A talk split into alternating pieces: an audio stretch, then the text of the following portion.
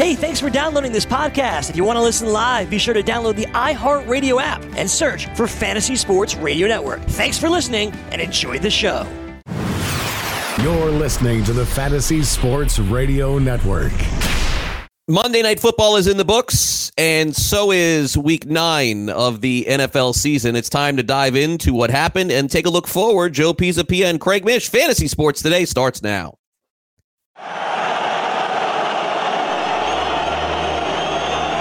Fantasy Sports Today.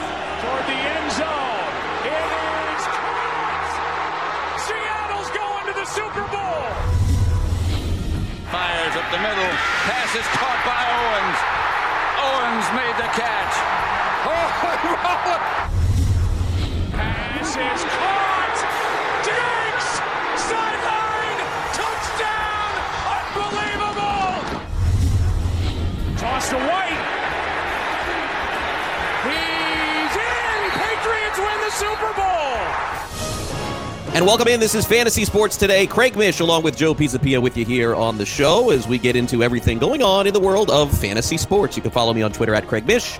You can follow Joe on Twitter at Joe Pisapia17. Our producer today, Sean Guastamacchia. Chris Pavona doing a great job helping out as well.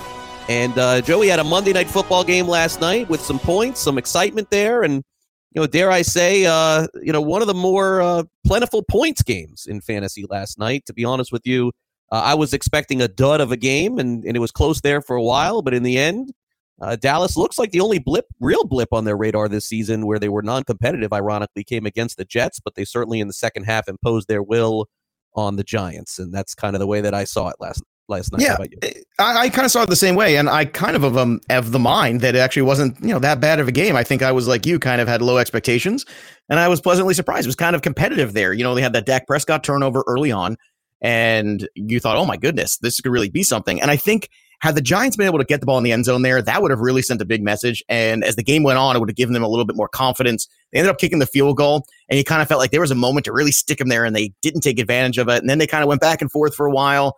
Uh, the Giants had some problems again converting in the red zone. That's kind of been trouble for them. It was great to see Daniel Jones running the football. You know, my whole life, Greg, and I'm sure most of yours too. We're talking about Phil Simms. We're talking about Kerry Collins. We're talking about Eli Manning. You don't see a lot of giant quarterbacks typically running, No. or especially on designed, you know, like kind of option runs. And it was kind of fun to see. And and they really they had their moments. They had opportunities. Uh, Giants defense made some plays. Then they got exposed a couple times. Ended up being Dak Prescott making a big play there when it mattered most. Michael Gallup, an incredible touchdown there for him. And uh, I'll tell you what, though, regardless, for me, the highlight was that Saquon Barkley run where he caught that ball and just took off. To watch that man just run in space is unbelievably fun. Unbelievable. Yeah, and and you need that because a lot of people took him first overall, and with the four or five weeks that he missed, uh, if you survive that, it probably was tough. But if you survive that, you need that now going down the stretch. And as you mentioned, four catches, eighty yards, and a touchdown. Amari Cooper has certainly uh, produced well above his ADP this year. He has been fantastic in terms of the Giants. Uh, Ingram finally put together a nice PPR game, six catches, forty-eight yards. Uh, I crapped on you for about five weeks on Golden Tate. That that has worked out, no question. He is Yeah. Hey. he has been a uh, listen. As long as Shepard is out, this is going to be correct for sure because he has to play both roles at this point. He made a great catch too. Uh, in a PPR, he's fine. Six catches, forty-two yards. He's going to give you about ten points. Everyone's going to be starting him in fantasy this week, and then uh, Ezekiel Elliott, who is Mister Consistent, never the first pick overall, never the seven, second pick overall. And next year in fantasy, won't be first pick or second pick overall too, but he certainly will be three, four right there. Uh, 139 yards in this game for sure. So, uh, Is there look, something to be said for that? You yeah, know what I mean? like he's it- just like steady Eddie, and maybe doesn't have the risk of Saquon or the workload of CMC Exactly. risk. Exactly. Listen, I'm I'm participating in this uh in this fantasy baseball draft too, and I think you're in it also. I am. I don't Yeah. think we're in the same one though. I just made Right. two picks. But I'll give you a good later. a good fantasy baseball example for this is the pick that I took. Um, and and I'll, I'll give you full transparency. I, look, it's it's a, uh nice league to be in, and and it, it is way before I would do any kind of competitive draft.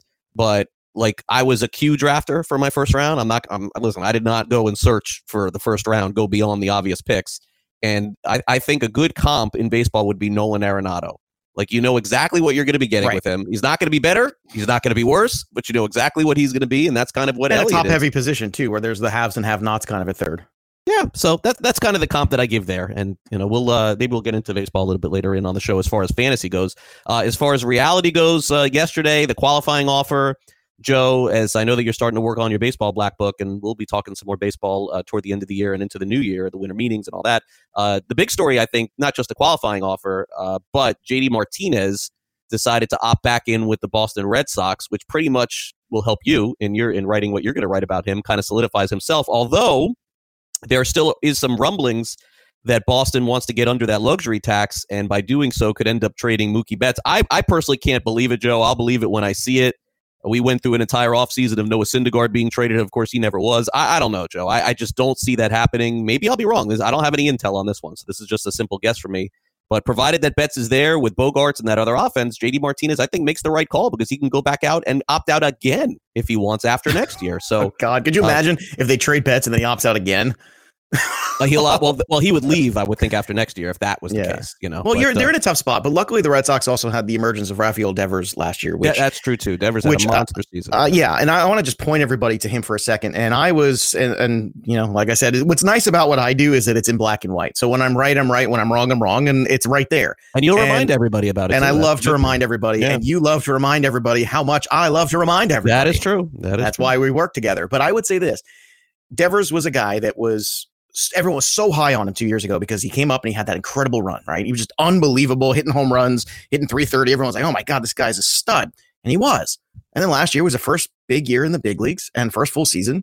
And there's a lot of a learning curve. And then this past year, all of a sudden, you know, when the guy hits 240 over his first, you know, 121 games in a full season, that's fine. You know, he had that 60 game sample the year before in 2017, and he was unbelievably good it was only natural that a 22 year old kid, you have to have more patience. The way he was dropped in other publications, Craig, was stunning to me in terms of ranking and what we do in terms of relative position value.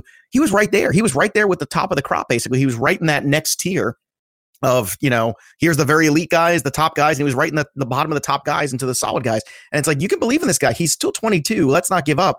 And the guy hit 32, 115. Now, the problem is when you lose Mookie Betts, you lose that athleticism in the outfield. You lose a lot of identity for the team. So that's a tough sell too. Plus a very popular player there as well. So do you really think that Boston will end up moving on from Betts, or they find another it. way to get it done? I can't believe it. I can't believe it. it, it I mean, What's the Pedroia contract situation? Do you know what that is? That no, overdone? No. Uh, I don't know. I, you know, that's that's. Can they get out of that? Can that help give them no, some relief? Can't get they, out of it. No, no, you know what I mean. Like make a deal, like a you know, not a Bobby Bonilla deal, but a deal like, hey, listen, you know, we'll, um, no, I mean, that's not the way baseball works. I don't think. Uh, for Bobby Bonilla. well, they no, but he, he got a contract extension with the Mets. That way, they didn't try to get out of his contract. They gave him that was the extension that he signed. Uh, uh Pedroia is through. Yeah, twenty one. Uh, yeah, I see no, it now. Screwed they're screwed. But it's not a lot of money. That's not a lot in baseball terms. Thirteen and twelve is not a lot, man. No, but thirteen when you're trying to make sure you lock. Nah, you know, not, a lot. Not, not a it, lot. They're in they're in more trouble, don't you think, because of the rotation than anything? I mean, of course, Sale's health is, is way more troubling than the offense. Big question. I don't know how anybody could take that guy in a in a draft right now. But uh, what am I talking about? Draft right now. Anyway, uh, thanks to Pitchers List for including both of us in this thing. Yes, certainly very nice. Will, uh, uh, my pick is coming up in this. Uh, I just round. made mine, so there you go. Who'd you so get in you, yeah, well, let, us save it for a little bit later save in the show. Tease, it's Tuesday, tease. folks. So we're light on content on a Tuesday. Come on, um, Alabama, LSU, Joe. If I'm going to ask you for the first time all season long, uh, and I am. This is not an ask. This is an official Fantasy Sports Today request. I know that you have things to do on Saturday. I know that you have your kids on Saturday. Before we come into the show on Monday, I will need a almost full watch of Alabama LSU. Oh, I have no kids Saturday, baby. Saturday's okay. the one this day is, without. This kids. is the this is the Super Bowl of college football. This uh, I mean, look, there'll there'll be bigger games. Uh, oh, no, every, I will be watching this. Okay, this There's is no the doubt. big one. This is a big one. Alabama six point favorites over LSU. The total is sixty five in the game. You're going to have about 15 players in the first three rounds in the NFL draft that are going to be taken. Uh, I mean, this is a big one. This is, it. and also, by the way, Penn State Minnesota is also a huge game too, because if Minnesota was to win this, it knocks Penn State out of that possibility. And this is the biggest home game for the Minnesota Golden Gophers at home, I think ever. I think ever in their history of football, this is their biggest game ever going into this undefeated with a chance to play for the Big Ten championship. So, epic week on deck also for college football. We'll dive into that on Thursday with John Law. We'll do a full preview. Also, a little bit later in the show, Mike Alexander is going to join us. The Raz Bowl playoffs are getting ready to start. We're coming toward the end of that season. We got the opening drive coming up next. You're listening to Joe Pisapia and Craig Mish as college basketball season begins tonight as well. What a great time for sports here to cover it all on Fantasy Sports today. Don't forget, you can also listen to us on demand by downloading our show on iTunes or Android. Stitcher also provides the podcast, and as always, download the FNTSY app We post this show each hour, one hour, two hours. You can download it. And by the way, please subscribe and like our show as well. Give us five stars if you wouldn't mind. Joe and Craig We'll be back right after this with the opening time. Are you ready for the nation's first and only free 24 hour network dedicated to you, the betting and fantasy sports enthusiast? Sports Grid will provide you with real time content, statistics, and gaming intelligence unlike anything you've ever seen before. Located both in the heart of New York City and inside the FanDuel Sportsbook at the Meadowlands, Sports Grid is live 18 hours a day, here to serve you, the fanatic. This is Sports Grid. Get on the grid. Then he pivots, fakes, chucks the big bomb halfway down the field to our hopefully still wide open tailback. I call it Fantasy Sports Today with Craig Mish and Joe Pisapia. Fantasy Sports Today presents First play from scrimmage. the opening drive. The first play of the game. Caught the opening play and all the way for a touchdown.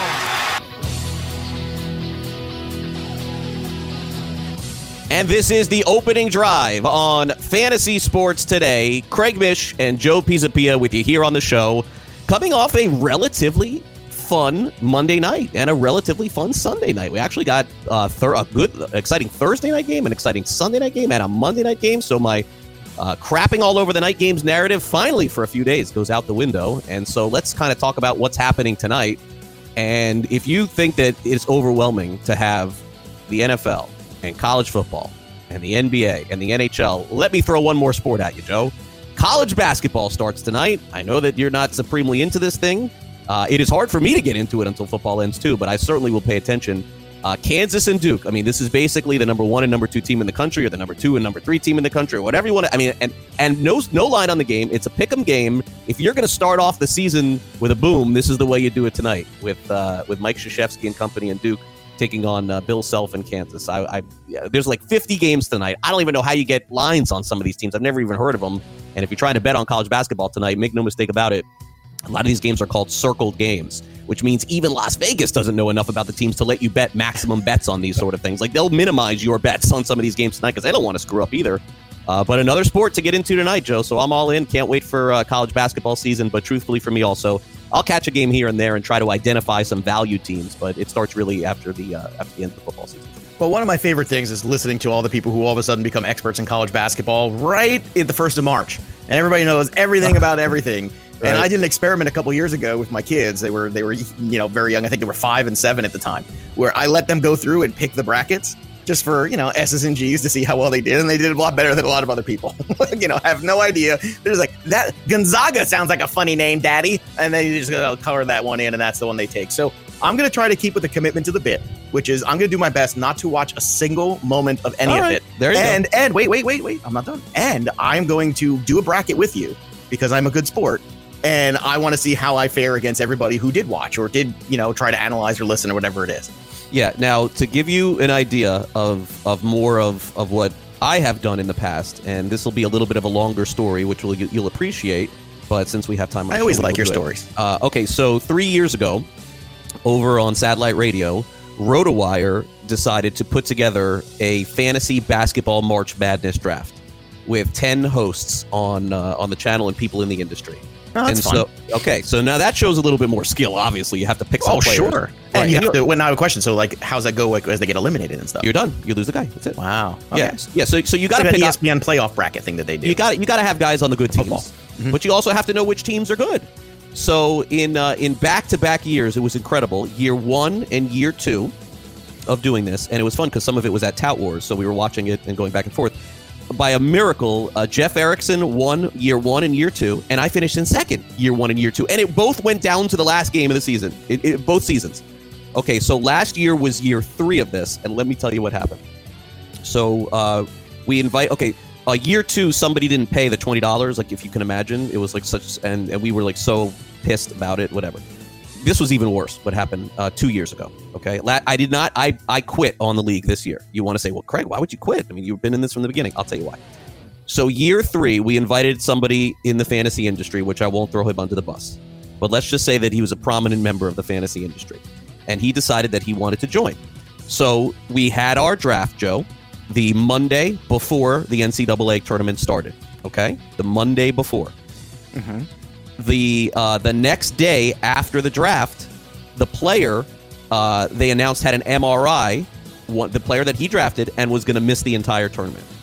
Okay, so he basically said, "I'm going to be picking a new player from the pool." And I was like, what? Like, that's not happening. Like, you lose your player. That's the end of the story. And literally, Joe, everybody was such wusses involved in this league that they were like, oh, maybe that's fair. I'm like, what do you mean, maybe that's fair? He doesn't get to just pick a new player and anybody that he What wants. What draft does that happen in? Never, none. In any fantasy league, you lose and, your and so, your and I said, I'm not against this. And the and the person said, well, if I can't pick a new player, then I'm out.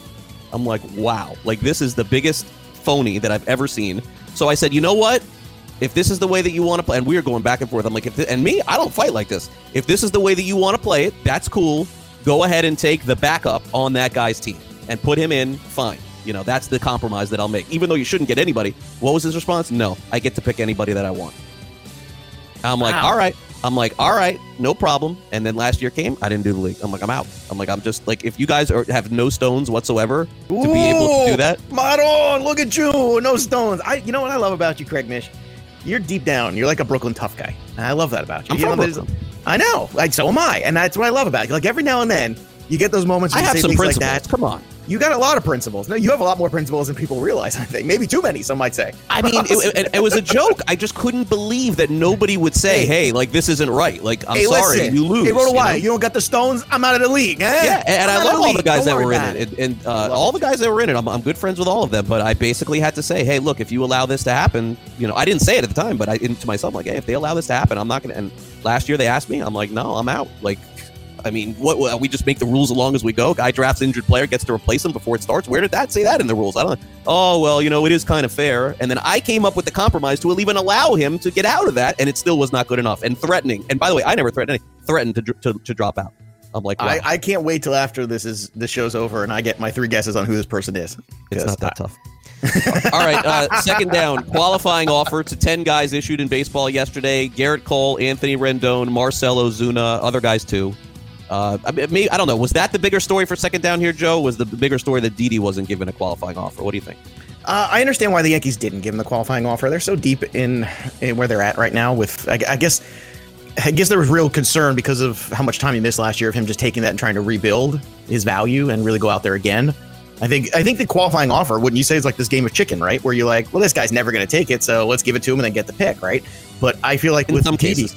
Yeah, in some cases. But with Didi, I feel like that was a much higher level of potential. If I was Didi, I would just go back there and, and rebuild. He's been terrific ever since he went there, and his value is an all-time low as a free agent. So Yeah, he would have to I, I- take it makes it, sense. yeah. And if you're the Yankees, you're always trying to say, okay, where are we going to be with the luxury tax? How many of these young kids as they're coming through do we have to get extensions? Oh, they're extensions on? loaded, man. They're, They're loaded, and Torres is so. Torres Right. and, and Urshela yeah. played great, and Andujar. Well, that's what I mean. It's between LeMahieu, Urshela.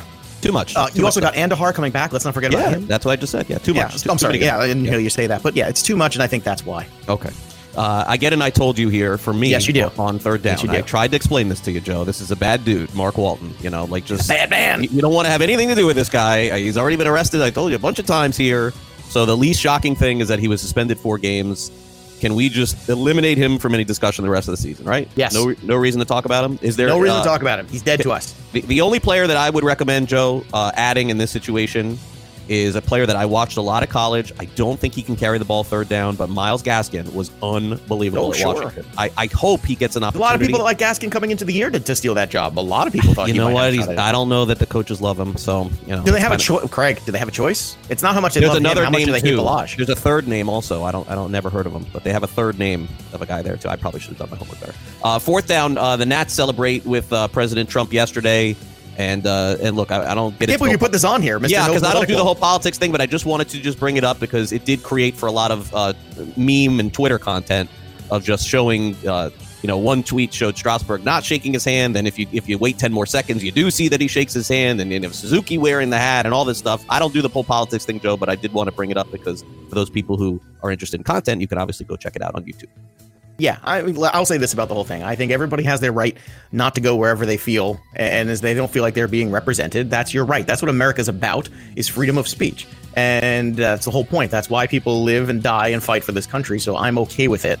And I'm okay with also the people who want to go there and support. That's their right, and it's my right Yeah, to whatever be you wanna do, sure. Mm-hmm. upset about that. Right, exactly. And and uh, they make way too much of a big deal about the White House honoring a team, and in sports in general, like I was like, who cares? Like I always felt like who cares, but then when it came to that, Yeah, it's over. It's overblown. It's overrated. And and look, everybody has a personal decision. this was a in their- DC team. This made a lot more sense Yeah, than of course it did. You know, they kind of had to go. You know, and what I look, mean? if something needs to be said, I'll say it. But in general, my my thought process is when people want to listen to me, they want to hear about sports, and that's you know what I deliver. And I also prefer not to alienate half the country. You know, that's just that's just my thing. I, I just would prefer everybody to want to listen as opposed to losing listeners because I have to spew about something in a certain way. Just always been my opinion. All right, we'll take a quick time out here on the show. What is next for the New York Jets? Keyshawn Johnson is popping off. This should be no surprise. Joe and I will try and see if we could decipher who the next man in for the Jets will be. Don't go away. NFL season is now upon us, and you can become the eighth person to win $1 million in a FanDuel or DraftKings tournament by setting their lineups using the DailyRoto.com DFS lineup optimizer. If you are playing daily fantasy sports and not using DailyRoto.com, you're doing it wrong. Sign up now for the NFL access with a faster optimizer, smarter DFS projections, and better results. Enter promo code ACTION for a 10% discount. That's promo code ACTION for a 10% discount. DailyRoto.com, where millionaires are made. Fantasy Sports Today with Craig Mish and Joe Pisapia.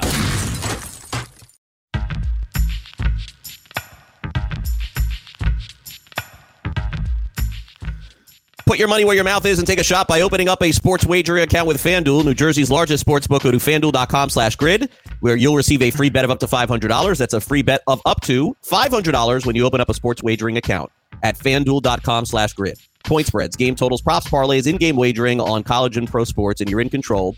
Go to fanduel.com slash grid, open up your new account, claim your free wager of up to $500 today.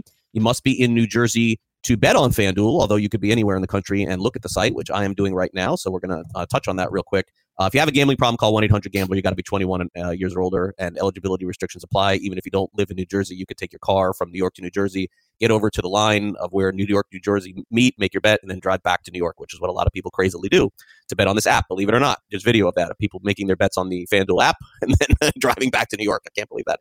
Uh, okay, so on the FanDuel uh, app today, we do have the updated MVP voting. Uh, the awards. Okay, I do not see the rookie of the year up today, so we're going to have to wait till tomorrow for that potentially. So here is the updated votes. Without looking, Joe, who would you say is the favorite to win the NFL MVP on the FanDuel Sportsbook today? Russell Wilson. Okay, and who would be next? You are correct. Who would be next? Okay, that's good. Um, correct. Next would be You're sort of Lamar. correct, by the way. L- oh, whoa, is it tied? Whoa, Lamar Jackson. They're tied.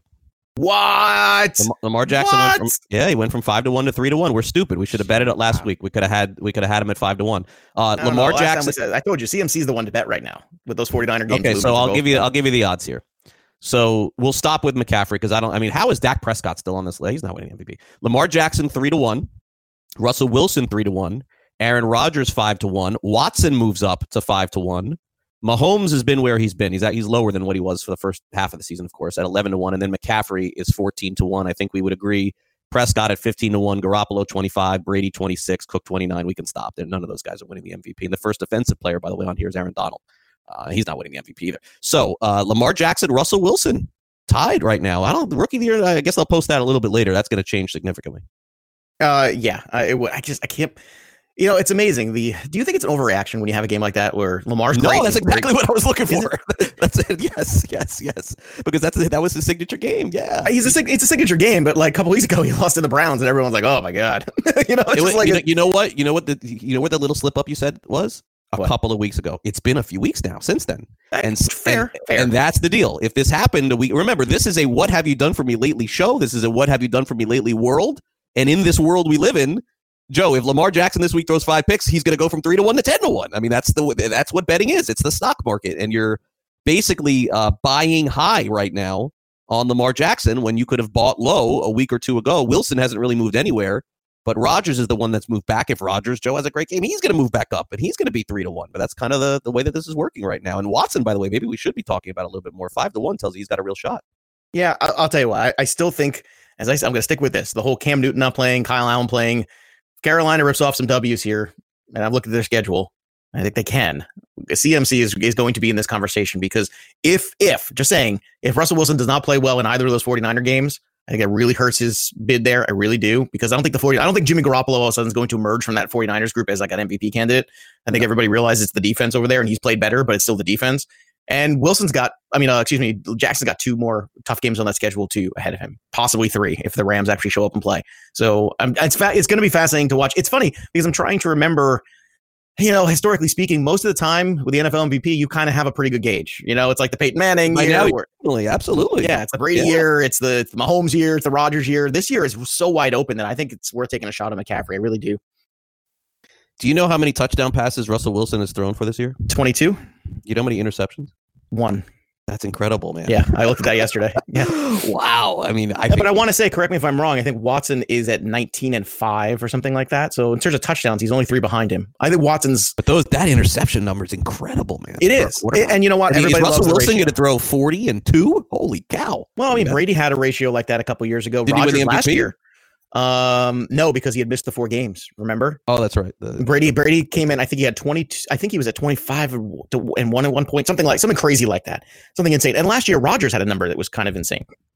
I don't remember exactly what it was, but it was the ratio was another unbelievable ratio. I have to go look it up, but um, it's it's just funny to me that we're in this place with, and and I'm sure a lot of it has to do with injuries too, and but the NFL MVP is usually one of these things that you have a pretty clear idea. And I think at this point, it's more wide open than the odds would tell you. yeah, I, I think that the six names that we mentioned are possibilities. I don't think Mahomes can win. I know that he's here, but I, I don't think he can, missing the games that he did. So for it would be Jackson, Wilson, Rodgers, Watson, McCaffrey. I think those would be the final five for me at this point. I mean, they have Mahomes. ahead Aaron. Rodgers. Last year, Aaron Rodgers had here it is with the passing touchdowns. Where are you passing touchdowns? Uh, I hate the way this thing is all laid out here. It is twenty five to two.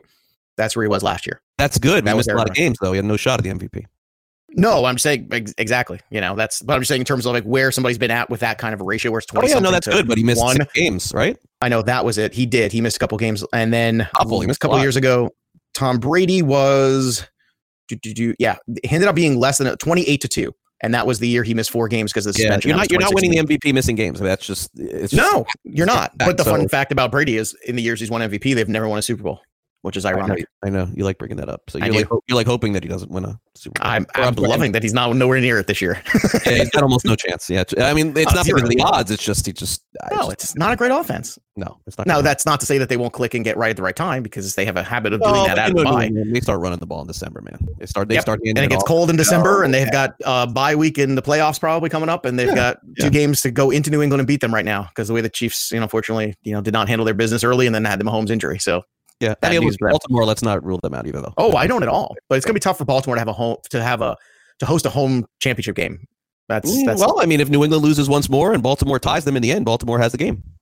Uh, yeah, but if you look at the two schedules, I don't think you know. Let's not forget Joe, who the Joe, Patriots we, play the rest do we way. really know, man? Do we really know for sure? At the end of the Uh. Come on, you don't know. Nobody. Ravens have some Ravens have some dudes they got to play. Did you, think, did you think the Ravens would go to New England and smash them in the face? No. Okay, so you just don't know. So let, let's. Do I think the Ravens will go to New England? No, but I did think that the, did already. New England would get smashed in Baltimore. I didn't think it was crazy. No, not at all. right? But I mean, let's just let's just see it play out. Texans, Rams, 49ers, Bills, they still have to play in a row. Those are some good teams. Just saying. Okay. Uh, okay, so let's get to this latest story. Uh, Keyshawn Johnson uh, goes off and said, says that Adam Gase shouldn't be coach of the uh, of the New York Jets, which is not shocking. And this comes a day after Stephen A. Smith went after Adam Gase. He's an easy target right now, Adam Gase, Joe. uh, well, he's made himself an easy target. Can we agree on that? Of course. I mean, it's horrendous. They they don't look prepared. They don't look ready. You know, when a team comes out there, usually they have a plan. They look ready and stuff like that. They don't. They look uh, just lost, absolutely lost, man. Yeah, that's the easy way to put it. Keyshawn Johnson says that they should have come to him and asked him about a potential coach, kind of like how other uh, players in the past have weighed in on this. And so at this point, I think it's safe to say that he has. Uh, what percentage chance would you say that he has to return as the Jets coach next year? Um, not to be hot take radio, but I would say under twenty percent. Yeah, I was going to say five percent. Yeah. Um, well, you know, I wanted to say zero, but then I know you're gonna you hate that kind of stuff. So Well, I- I they could win every game the rest of the year. Well, that's what I'm saying. Like they could go on a run here and maybe that's Seems why I would say unrealistic. twenty percent. It's it's unrealistic the way that they're playing, but he ain't coming back. He's one and done. And you know, I'm- if I'm the GM who got fired, I'm sitting there going, you know, really, you know, really, this is what happened. Now I'm on the out. Unbelievable. How do you hire a head coach and then have the head coach oust you as the GM? How does that work? Very weird. Yeah. Have, have you ever seen something like that in all your years of sports? I never heard of anything like that. I've heard of the coach having more power than the GM, but it would seem to me you would make that decision. Then the coach he just hired before he coached a game for that team. I agree with what you're saying. There's a lot of coaches that had more power. things happen in sports. You know what's been going on with the Pirates? The Pi- the Pittsburgh Pirates. The Pirates brought in seven guys to interview for the manager job. They all interviewed with the GM Neal Huntington, and then and then they woke up and fired Huntington after interviewing all of these candidates. What was the, what was the point? I mean, it's I That's mean, weird. This is oh no, this is weirder. But I'm just saying, hey GM hire this guy, go do the draft, and then you fire the GM after the draft and after he hires the coach because the coach doesn't like how he spent money in the offseason. I don't. Uh, I don't understand. I don't don't get it. I don't get it at all. So how about a new coach for the Jets? Any clue? Um. Well, I mean, McDaniels isn't going to go there. He's not going to leave for the Jets. There's no way. It's just that's never going to happen. Um. The thing is, you want to bring in an offensive minded coach. So I don't think you want to bring in necessarily like the D coordinator from the 49ers. He's going to be a very popular candidate. Right. But, do Um, you, but do you think that the Jets are in this position now that they go Dolphins in 2020, where they say, hey, look, No.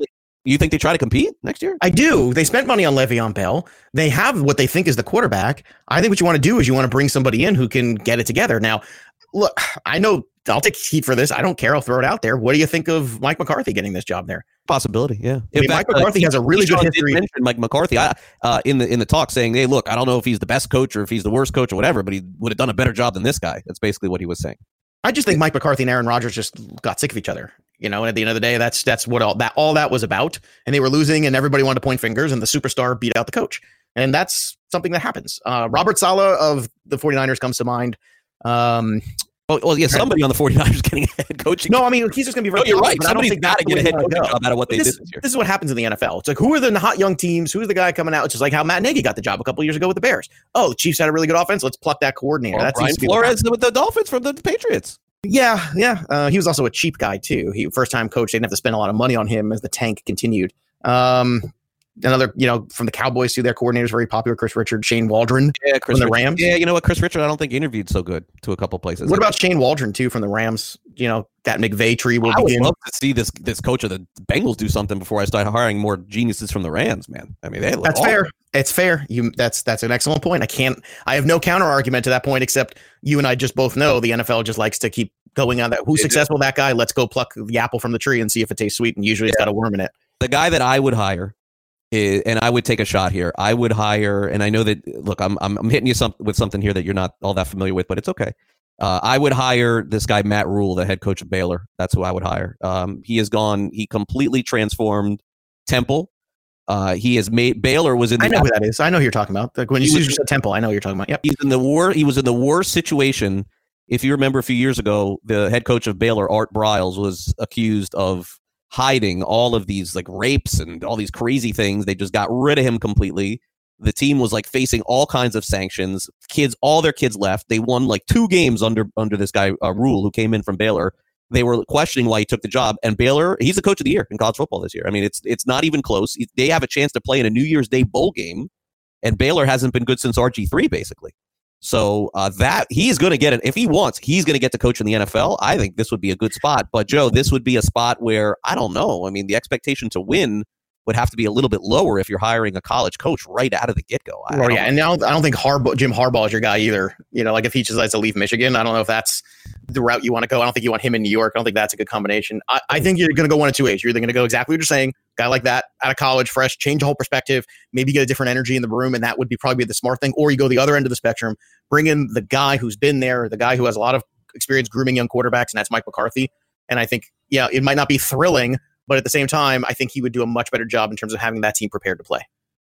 I think I think McCarthy's going to be a coach next year too. There, there's listen, we know. I mean, I don't think Jay Gruden would fit there either. That's why I haven't mentioned him. I don't think he's a fit in New York. I well, New York will have a new coach. Washington will have a new coach. Atlanta will have a new. Cleveland will have a new coach. You're right. Cleveland will have a new coach too. So that's four. That's going to be Jay Gruden, I think. and we know that there's going to be more than four. I mean, that's like those are the four we know. You know that by the end of the year there's going to be five. So this is this could be the most ever that we've seen in the offseason. Like the, the Bears, you can even make the case honestly. I don't think they're going to get rid of him. I don't. I just don't. I don't think they're there yet. But the Bears are the most disappointment. They're the biggest disappointment for me this year heading into the year. I had high expectations for them. They have been the biggest disappointment by far. All right, we'll take a quick timeout. We will never disappoint with our Florida Man segment. It's coming up next on Fantasy Sports Today. Are you ready for the nation's first and only free 24 hour network dedicated to you, the betting and fantasy sports enthusiast? SportsGrid will provide you with real time content, statistics, and gaming intelligence unlike anything you've ever seen before. Located both in the heart of New York City and inside the FanDuel Sportsbook at the Meadowlands, SportsGrid is live 18 hours a day, here to serve you, the fanatic. This is SportsGrid. Get on the grid. Fantasy Sports Today with Craig Mish and Joe Pisapia. And now it's time on Fantasy Sports Today to see what's going on in the Sunshine State with Florida Man.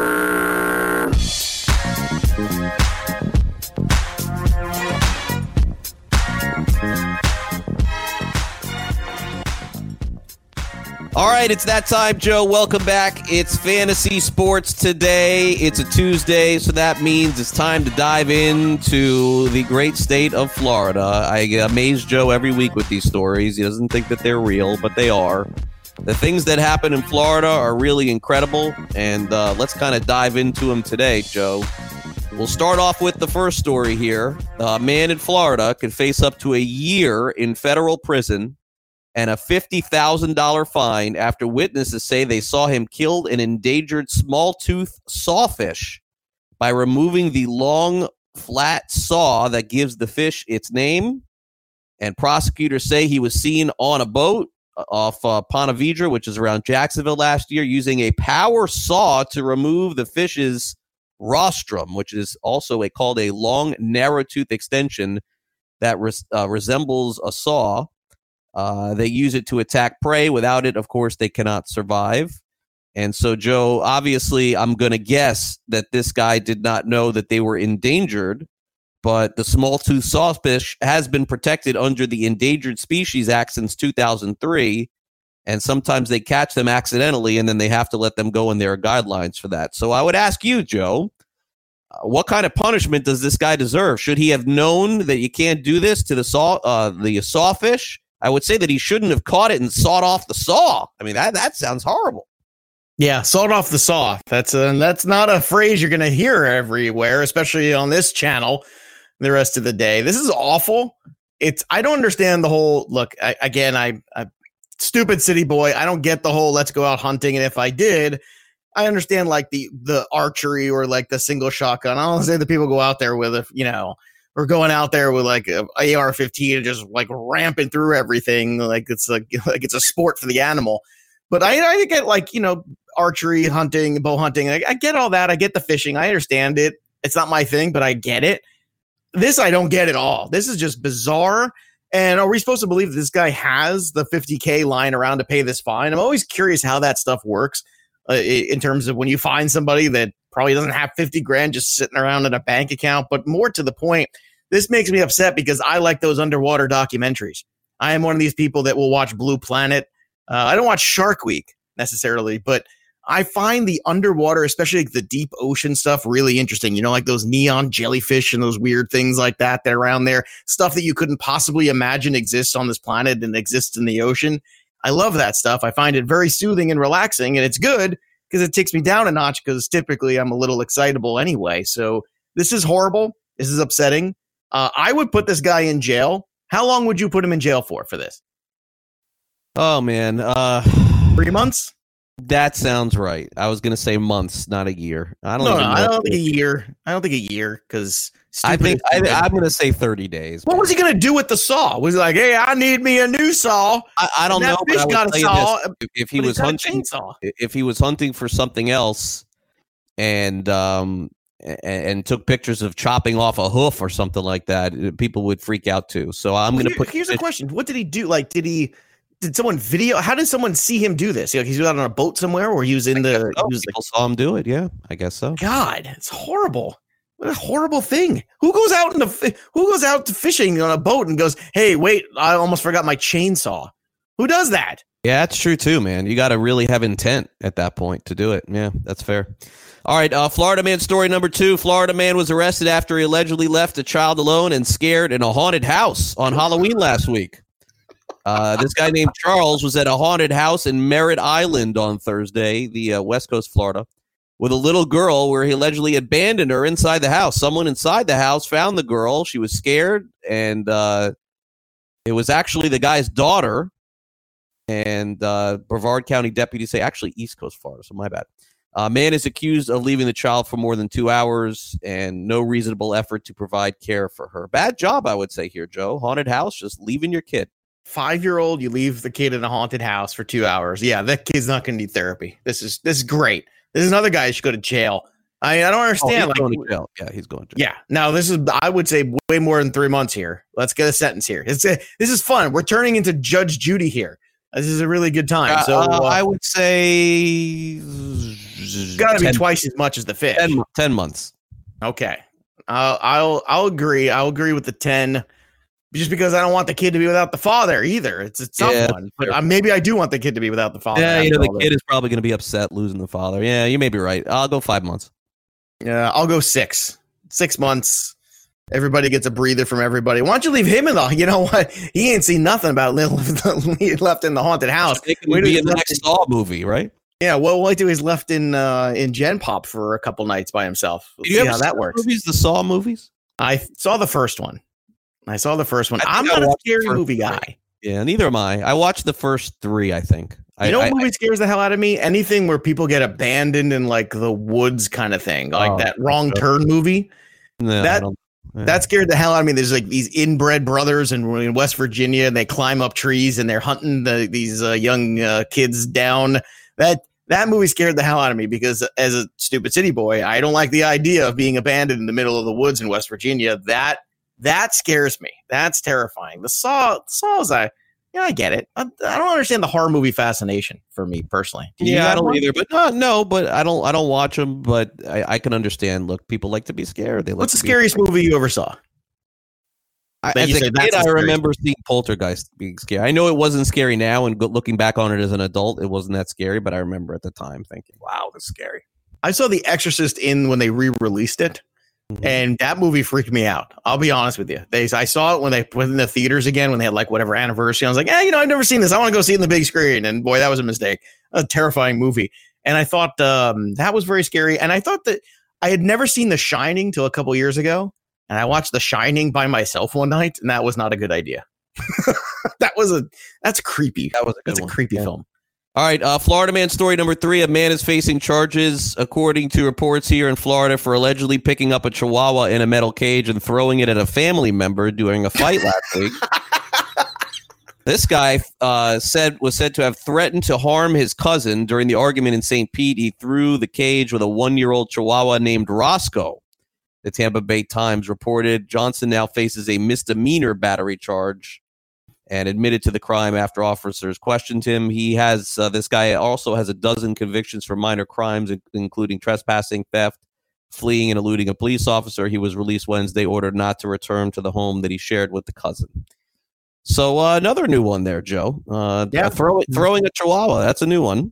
Well, it's not even the. It's throwing the box with the chihuahua in it, which is really, you know, it's one thing to pick up the chihuahua and throw the chihuahua. That's not going to do much damage. The chihuahua in the box, that's going to do a little bit more damage. The boxes can be a little heavy, I guess. But I've I fought with a lot of weapons. I've been trained in over a dozen different weapons, and I can tell you, chihuahua in a box was not one of them. No. Surprisingly enough, Any, not- jail time for this guy, given his past history? Um, I don't think so. probably not. I, No. I don't know. I, I chihuahua's okay, right? Well, because I think we've all been so mad that we just like so mad you want to like pick up whatever's next to you and throw it. And you know, if it happens to be a chihuahua in a box, that's just a bad look. You know, you got to stop and put it down. But you know, like you see, like someone, it seems like the worst telenovela story ever. You know, like you know those telenovelas where you know, like they get really Uh-huh, mad, and yeah. they pick up the glass and they throw it at somebody, but instead he- he's like, "I Dios me," and he grabs it, he looks around, and he grabs the the chihuahua in the box and throws it. That's this is like the worst possible Univision telenovela ever. Yeah, th- this is definitely a new one for me. Chihuahua okay, uh. Our final one, a Florida man who had multiple visits from law enforcement on, Fri- on Friday uh, after several complaints got into a uh, standoff uh, third time around, and this time it ended with this guy wielding a foot long sword attacking a deputy who fired a gun in his defense. This was after four beanbags and three tasers were fired at him, and they were ineffective. This actually is according to the Miami Herald locally here. Uh, the uh, the guy had a knife, made threats to hurt someone over the phone. He uh, took off running. He sur- he reemerged then with a small hatchet, took off running again.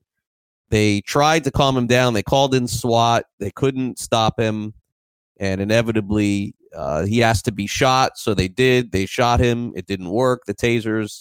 It didn't unfor- work. no, but unfortunately, uh, he was taken to the medical center where he did die on Saturday. Uh, he was set. He wanted basically to commit suicide, so it's a very sad story. But this guy was Oh. just crazy. Yeah, he was. And you said he. So he had the the sword was in there. So he had a foot long. It was a broadsword, obviously he had there. And this Yeah. is funny. This is the second sword story we've done Yeah, in uh, about a month. Yeah, I mean, so well, foot long. The, the foot is not very. That's what I'm saying. The, Is that like, not long? No, no. I mean, like a regular, like a broadsword's probably about three feet, or at least you know somewhere in that range. A foot long. If you think about it, that's more like a, a short sword. So that's not very impressive in terms of size. It's more like a big dagger kind of thing. Um, so one could also even call it a knife, depending on the style Okay. of it. Mhm. Not to get all semantic here, but uh, Oh, I will. Education. But it's fun, educational for the kids out there. For the kids learning. And by the way, if you want to learn a lot about swords, History Channel has a great show called Forged in Fire, which is a, a sword making competition there with blacksmiths. Fascinating. Basically, it's chopped, but for swords for blacksmiths. Amazing program. And then they test the weapons on like ballistics dummies and all kinds of other things and put them through tests, which is fantastic to watch. It's amazing to watch the craftsmanship, but it's nice to see swords making a comeback because I would say this uh, you know, guns, anybody can do a gun. A sword, that takes skill. Takes skill to kill a man with a sword. So it's nice to see Florida at least moving in the right direction when it comes to their choice of weapons. So I commend them for that. But yeah, it's kind of a sad bummer of a story. Way to uh, end the uh, first hour on a down note. All right, you know, I'll give you even a bigger bummer too as we end. Uh, did, did you see the Popeyes chicken story yesterday? I just saw it this morning when I was giving the Somebody breakfast. Killed over a Popeyes chicken sandwich. I mean, Do we know the reasoning behind it? Like, It- as they would say on T. Details are sketchy right now. What- details. Was it an argument over whether or not it was the best sandwich, on- or was it the last online, one? I think. Yeah, something like that. Yeah, You better give me that sandwich, Craig. unbelievable. You thought that the Christmas toy holiday season was bad. Popeyes chicken is. uh, Yeah, forget the Cabbage Patch craze, man. It's all about the. I'll tell you what. I mean, I drive by the Popeyes all the time. I don't see any lines out. I mean, I live in the burbs, so I'm ready. I want to do this Popeyes thing, man. we'll do it. You We'll know, do it. We'll do it. I have to set myself up to do it though. I'm not a big fast food guy. so I know. Well, that's fine. You set yourself up to do it. Yeah, we don't have the guillotine league to talk about anymore, so now we have to pivot really here. We really don't have that. I got chopped. All right. Uh, coming up next, it's time for the best of the first hour of the show. Uh, Mike Alexander's also going to join us in the second hour. We're going to talk about the Raz Bowl. You're listening to Fantasy Sports today. Craig Mish, Joe Pisapia. Don't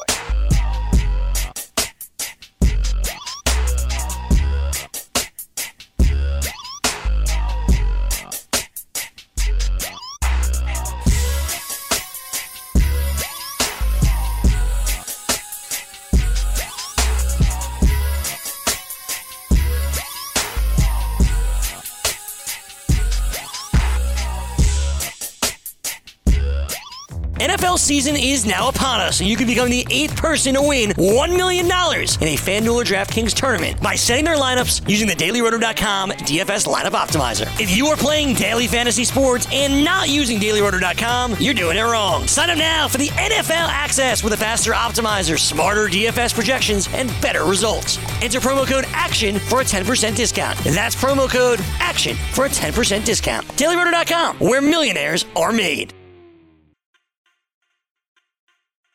Fantasy Sports Today with Craig Mish and Joe Pisapia.